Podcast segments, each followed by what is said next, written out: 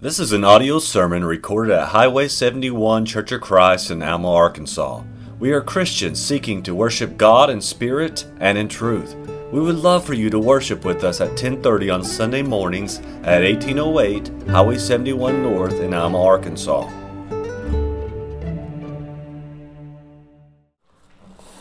It's funny how, and this has happened multiple times. You know, I didn't, hadn't told anybody what I'm speaking about, but it just seems like everything just fits together so perfectly. Like, you know, the the little passage that Derek read this morning. How'd you know? You know, and then the songs that were picked out. It's just, it's amazing. It's amazing. So glad to be here this morning. You know, I was thinking on the way in. Uh, I drove separately because uh, the uh, the ladies apparently trust us husbands, fathers enough to be without him for a little bit after church today, and uh, I'm glad that y'all get opportunity to do that.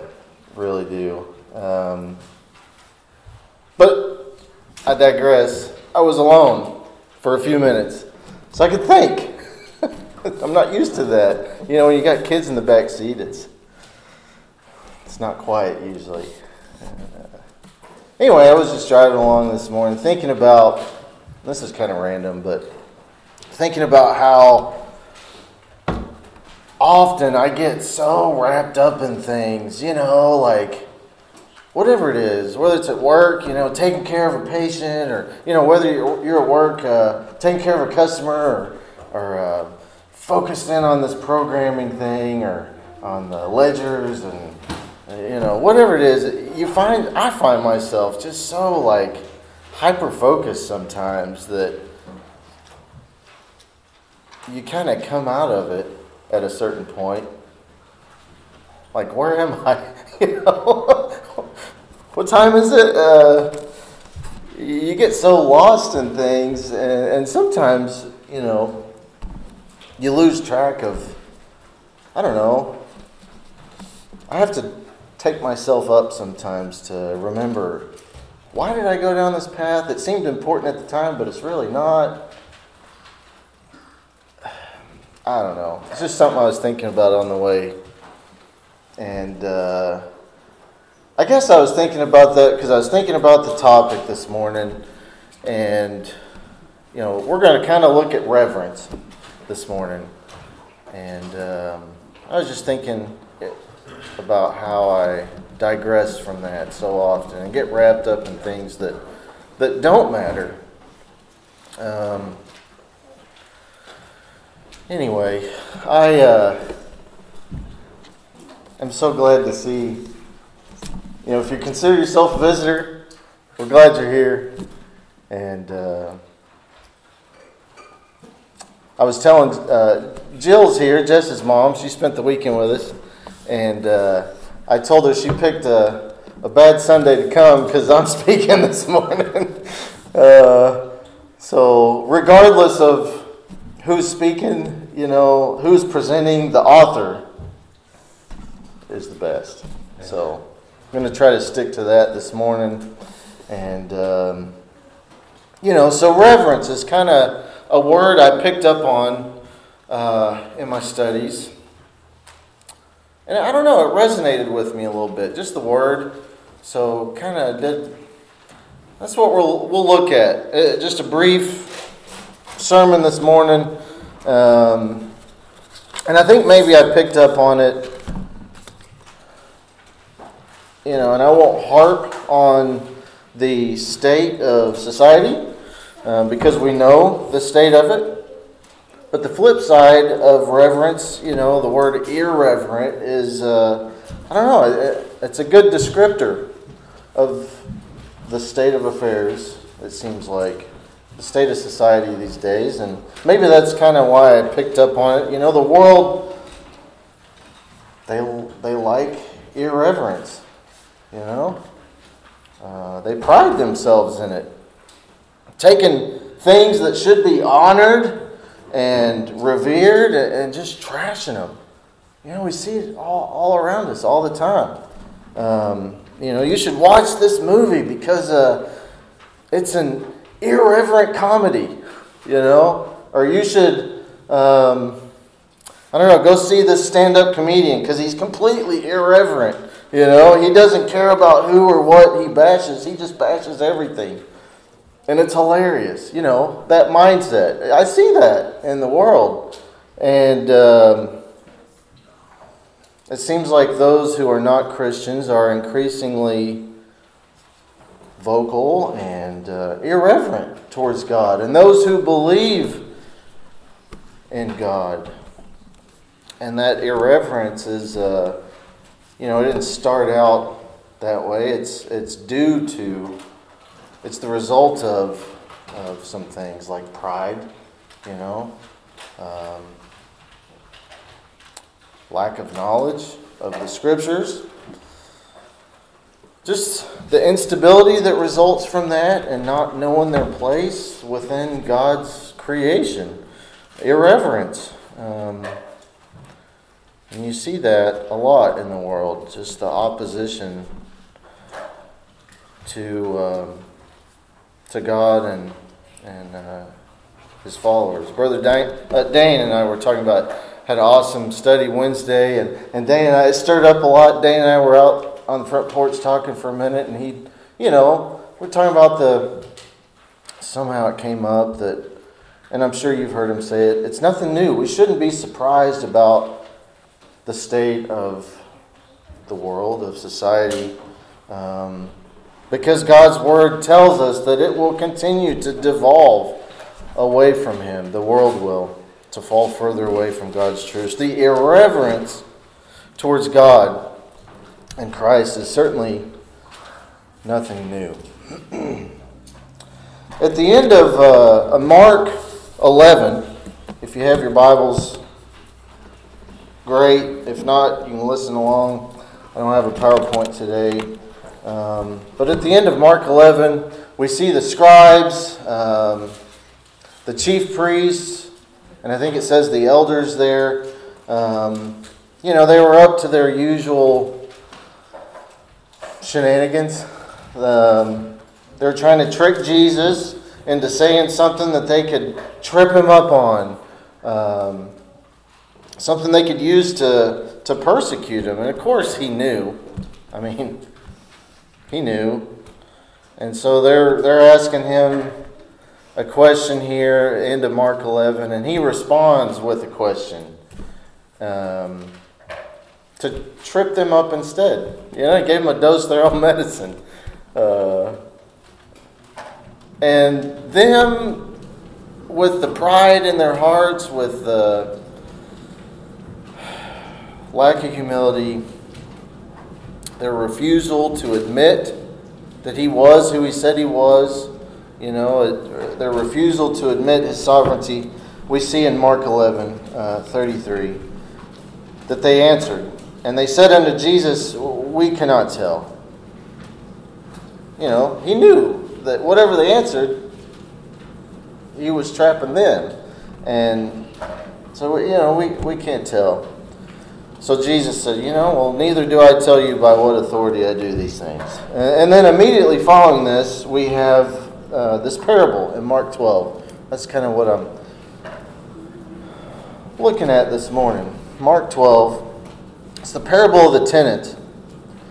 Uh, we'll just read through that real quick. Mark 12, first 12 verses. And he began to speak unto them by parables, and a certain man, he planted a vineyard, and he set a hedge about it, and he dug a place for the wine fat, and he built a tower. You know, he's got everything you need there to have a nice, successful vineyard. And, uh, and he, he let it out. In other words, he rented out to some guys, husband men, and he went into a far country. I was trying to think of something you could compare this to. It's like, I don't know, building an apartment complex. You know, you build the parking lot, get everything just right, and um, and then you go on, you know, and and at the season he sent to the husbandmen a servant. So the crops are coming coming up, uh, rent's coming due, and it's time to collect the rent or collect you're part of the crops because you own the you know you own the thing, and you're renting it out to these guys. And so he sent to the husbandman a servant, you know, that he might receive from the husbandman of the fruit of the vineyard. And they caught him, and they didn't pay their rent. You know, they didn't pay what was due of their crop. They beat him. and they sent him away empty. And so he, he sent unto them another servant, and at him they cast stones, and wounded him in the head, and sent him away, shamefully handled. And again he sent another, and him they killed, and many others, beating some and killing some. Verse 6 Having yet therefore one son, his well beloved, he sent him also last unto them, saying, They will reverence my son. But those husbandmen said among themselves, This is the heir. Come, let us kill him, and the inheritance, it'll be ours. And they took him and killed him and cast him out of the vineyard. And Jesus says to these scribes, He says, What shall therefore the Lord of the vineyard do? He will come and destroy the husbandman, and will give the vineyard unto others. And have you not read the scripture? The stone which the builders rejected has become the head of the corner. This was the Lord's doing, and it is marvelous in our eyes. And they sought to lay hold on him. Why? They feared the people, for they knew that he had spoken the parable against them. And they left and went their way. And we know that this parable refers to the Jews. You know, um, it's not just a story about a, a, a great vineyard. It's referring to the Jews, to their rejection, their murder of the Messiah, despite all of these prophets that had gone on before. You know, um, you know, this parable talks about how the gospel is foreordained. It was opened up to the Gentiles and, and, and to the whole world. And it's interesting me, uh, to me to think about how, as Jesus is telling this parable, he's referring to himself, you know, with the old, the old, old Testament scriptures. He uses a verse from Psalms to point out that he is that stone which the builders rejected and has become the head of the corner. But I'd like to key in just briefly um, on verse 6. It goes so well with what you read this morning, Derek. Mark 12, verse 6. Having yet, therefore, one son, his well beloved, he sent him also last unto them, saying, They will reverence my son. Reverence. the father in this parable uh, we know to be to be God Himself. You know, having sent others before, he he decided to uh, up the game. He had one son, his well beloved. Hebrews 1 first four verses. Long ago, God spoke many times and in many ways to our ancestors through the prophets. And now, in these final days, He has spoken to us through His Son. God promised everything to the Son as an inheritance. And through the Son, He created the universe. The Son radiates God's own glory and expresses the very character of God, and He sustains everything by the mighty power of His command. And when He had cleansed us from our sins, He had set down in the place of honor at the right hand of the majestic God in heaven. This shows that the Son is far greater than the angels, just as the name God gave Him is greater than their names. And the rest of the chapter kind of confirms about how Jesus is uh, so much higher than the angels.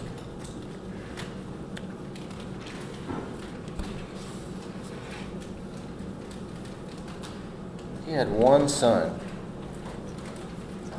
John 10, verse 30. Jesus said, I and my Father are one. John 14, Philip said, Lord, show us this Father, and we will be satisfied. You know, they're always wanting one more miracle, one more, show us one more thing so we can believe, you know.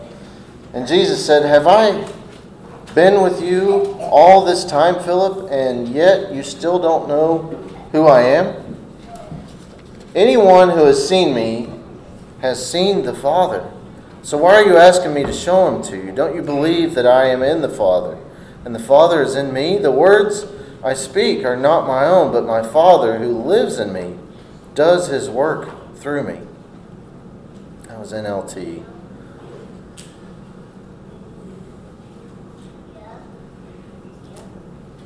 This is the same Son. Philippians 2, verse 5. Let this mind be in you, which was also in Christ Jesus, who being in the form of God, thought it not robbery to be equal with God, but made himself of no reputation, and took upon him the form of a servant, and was made in the likeness of men. And the scriptures, you know, they couldn't be any more clear about the divine uh, nature of Jesus as God's well beloved Son. And they couldn't be any more clear that He was and, and is um, loved by God and approved of by God. You know, we, we look at this parable and then we look at God and, and Jesus and, and just the, the connection there. John 3 and, and verse 35 says, The Father loveth the Son and hath given all things into his hand. Isaiah 42, the first first, uh, I mean, the whole chapter, but we'll just read the first four verses. Look at my servant whom I strengthen. He is my chosen one who pleases me. I have put my spirit upon him. He will bring justice to the nations. He will not shout or raise his voice in public. He will not crush the weakest reed or put out a flickering candle. He will bring justice to all who have been wronged. He will not falter or lose heart until justice prevails through the earth. Even distant lands beyond the sea will wait for his instruction. And we can't help but remember when, when Jesus was baptized, how the heavens opened up. Matthew 3 and 16. And Jesus, when he was baptized, he went up straightway out of the water. And lo, the heavens were opened unto him, and he saw the Spirit of God descending like a dove and lighting upon him. And lo, a voice from heaven saying, This is my beloved Son, in whom I am well pleased.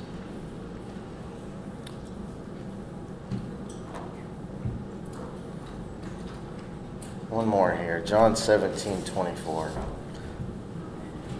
Jesus says, Father, I will that they also, whom you hast given me, be with me where I am, that they may behold my glory, which thou hast given me. For thou lovedst me before the foundation of the world. So back in Mark 12, verse 6, the Father refers to his Son. Um, in the parable, which obviously is God referring to Jesus, uh, he refers to Jesus as his well beloved Son. And we've just looked a little at the divine nature of this Son and how he was and is the subject of God's love and approval. But um, what was the mission, you know, of this Son in the parable? And figuratively. You know, Mark 12, 6, having yet therefore one son, his well beloved, he sent him also last unto them. saying, They will reverence my son. God had sent all of his prophets, his ministering servants to teach, you know, to warn the people, to reveal his will unto them. But last of all, he sent his son from his own bosom. You know, John 1:18 No man hath seen God at any time, the only begotten Son which is in the bosom of the Father, he hath declared him. Before the the creation of of all that is physical, all that we know, the universe, all that we know and see, Jesus was with his Father. We can't really comprehend that, but it pleased God to create the universe, to create um, us. Even though we kept making bad choice after bad choice, we see it through the through the scriptures. He had patience with us. He gave us chance after chance and and then finally, you know, he pulled out all the stops. He sent prophet after prophet and the people stoned him, killed him, beat him.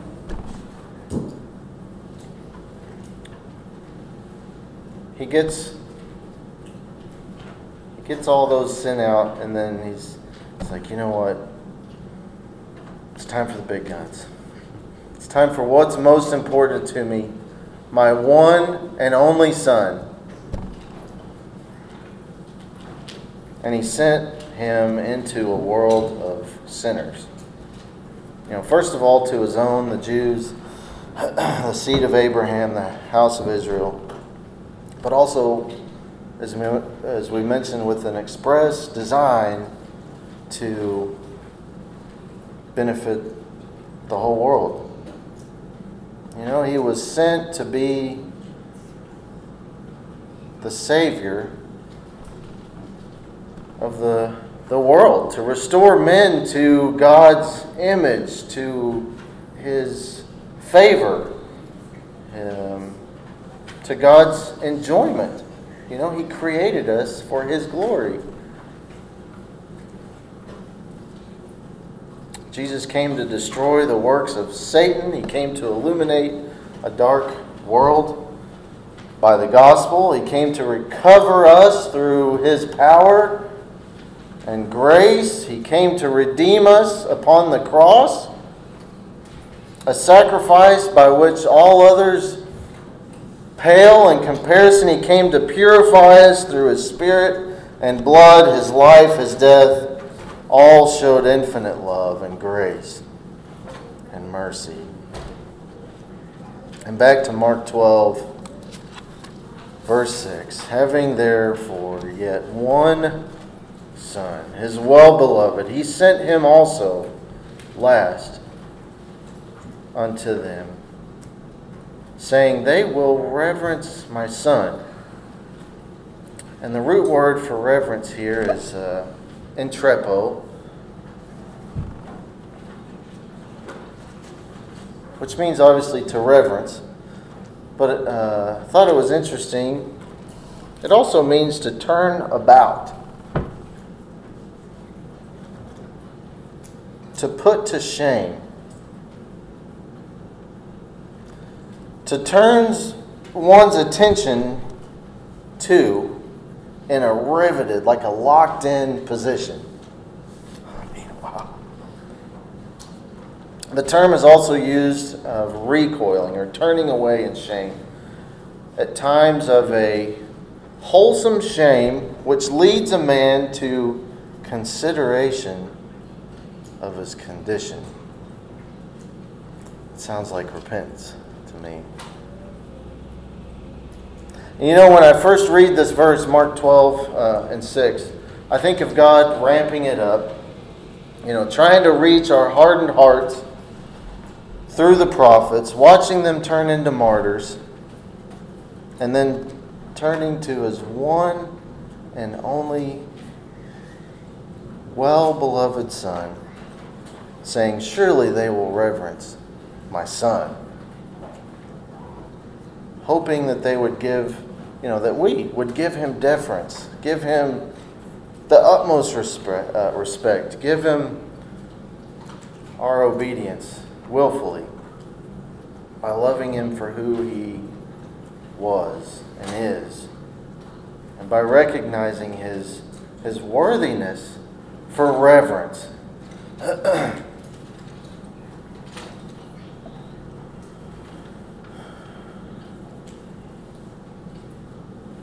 Can't mention the word reverence really without thinking of you know Isaiah and Revelations um, five, verse eleven. And I beheld, and I heard the voice of many angels round about the throne and the beast and the elders, and the number of them was 10,000 times 10,000 and thousands of thousands, saying with a loud voice, Worthy is the Lamb that was slain to receive power and riches and wisdom and strength and honor and glory and blessing, and every creature which is in heaven and on the earth and under the earth, and such as are in the sea and all that are in them, heard I saying, Blessing and honor and glory and power be unto him that sitteth upon the throne and unto the Lamb forever and ever. Ah, oh, that's reverence. That's reverence. the Father in this parable was hoping, you know, they will reverence my Son and show him obedience. surely. Luke 6 and 47 and 48 Whosoever cometh to me and heareth my sayings and doeth them, I will show you to whom he is like. He's like a man who built a house and dig deep and laid the foundation on a rock. And when the flood arose, the stream beat vehemently upon that house and could not shake it, for it was founded upon a rock. He said, They will surely reverence my son and follow his example. John 10 and verse 27, he says, My sheep, they hear my voice, and I know them, and they follow me. Ephesians 5 and 8, For ye were sometimes darkness, but now are ye light in the, in the Lord. Walk as children of light. We see, we see in Mark uh, 12 that the, you know, the, the scribes, the chief priests, and the elders there, um, they were too proud to be corrected. You know, they saw that this parable's about us. and you know, at that point, you kind of have a decision to make. You know, you can.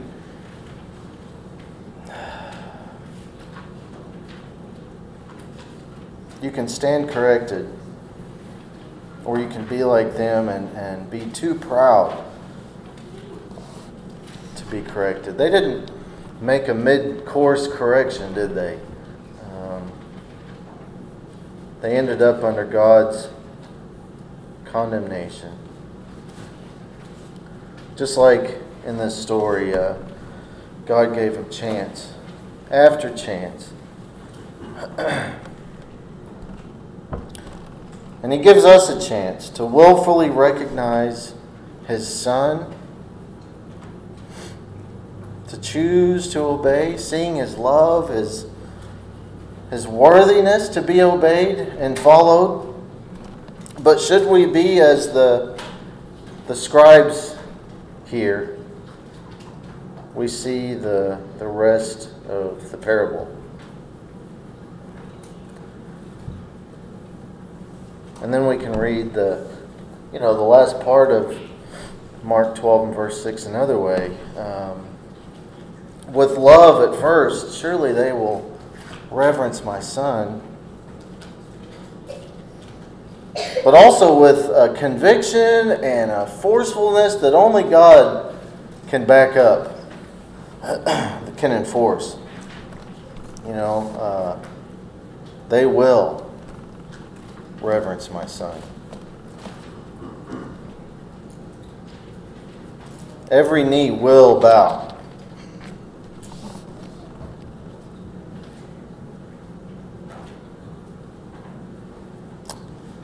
just as infinite as the glory of, of Christ and his purity, his holiness, you know, his light, his beauty, his perfection, the riches of his grace, his preciousness to us.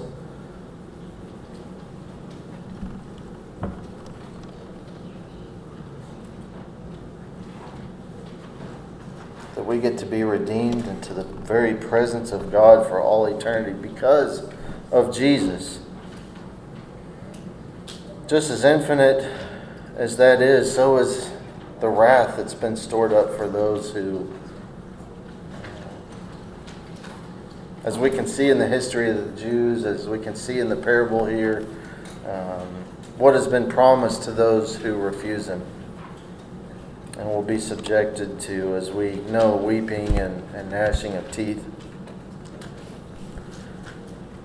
Psalms 2:11 kind of gives homage to the power that we recognize within God as our creator and within his son. It says serve the Lord with fear and rejoice with trembling. To me that is that is reverence.